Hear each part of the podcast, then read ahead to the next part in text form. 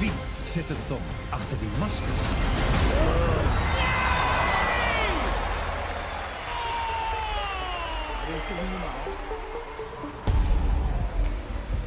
Alex, als jij mee zou doen aan de Masked Singer, in welk pak zou je zijn? Ik denk in een octopuspak. Ja? Ja. Waarom? Nou, lekker, lekker veel sliert en zo. Gewoon lekker dynamisch lijkt me dat. Ik zou denk ik gaan voor toch een hele grote teddybeer. Ja. Omdat eh, mensen dan ook meteen op het verkeerde been worden gezet. Dit jaar deed namelijk Robert van Beckhoven mee met Masked Singer in een teddybeerpak. Maar de juryleden zaten er allemaal compleet naast. Eh, André Rieu werd genoemd. Jan Slachter. Albert Verlinde. En Roy Donders. Ja, dat is een eh, wild gezelschap. Ja. Maar Robert is ook echt een teddybeer. Ja, dat dus heb je jij zou- ook wel een beetje. Dus jij, eh, jij zou inderdaad in zo'n teddybeerpak niet misstaan. Zou ook nog eh, kunnen gaan voor een flamingo. Een Ja. panda. Een Ja. ridder. eh, Een paard. Een broccoli. Een broccoli. Je mag zelf je pak kiezen, dus dat, dat is wel echt. Dat Is dat vergroot zo? alle mogelijkheden. Ja, ja, ja. Dan vind ik toch de keuzes vaak niet heel, niet heel spannend eigenlijk. Of origineel. Ik denk dat, ze ook wel, dat je ook wel een beetje... Je wordt wel gestuurd, denk ik. Ja, ik denk dat als Robert zegt ik wil graag in een paardenpak, dat ze dan zeggen, nou, doe maar gewoon die teddybeer, eh, Ja, Robert. of als, als iemand dat di- als dildo wil, dat zou ik ook wel afkeuren als RTL eh, voor een familieprogramma, denk ik zo. Hoi, ik ben Michel Ik ben Alex. en samen maken wij de podcast Televisie, waarin we elke week praten over Nederlandse televisieprogramma's. En net als elke week maken we ook weer deze korte aflevering, waarin we één programma uitlichten. En deze week is dat The Masked Singer.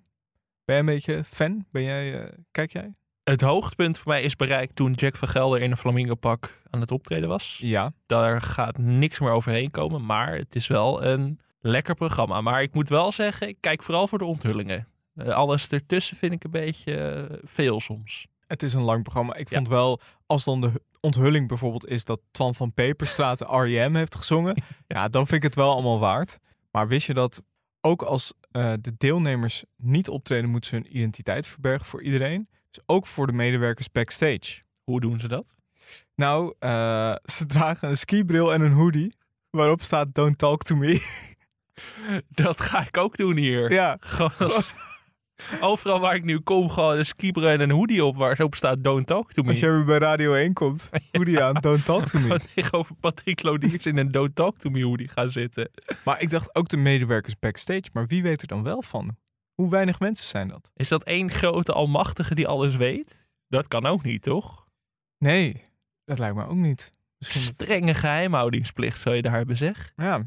Stel je voor dat je onthult wie er in het mummiepak zit. Ja, dat zou wel echt een doodzonde zijn natuurlijk. Dat kost je denk ik al gauw een, eh, al gauw een ton. Eh, door de jaren heen zijn er internationaal heel veel edities geweest met veel verrassende deelnemers. Sarah Palin deed mee in het pak van een beer. Ze deed mee op het, om het publiek te chockeren en gaf aan dat ze de show deed als een wandelende middelvinger naar de haters. Welke Nederlandse politicus zou meedoen hieraan? Oeh, wat een goede vraag. Ik eh, Eh, zie Farid Azarkan.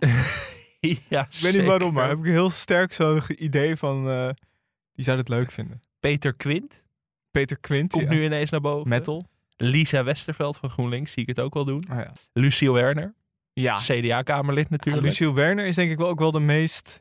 Dat dat nog niet gebeurd is.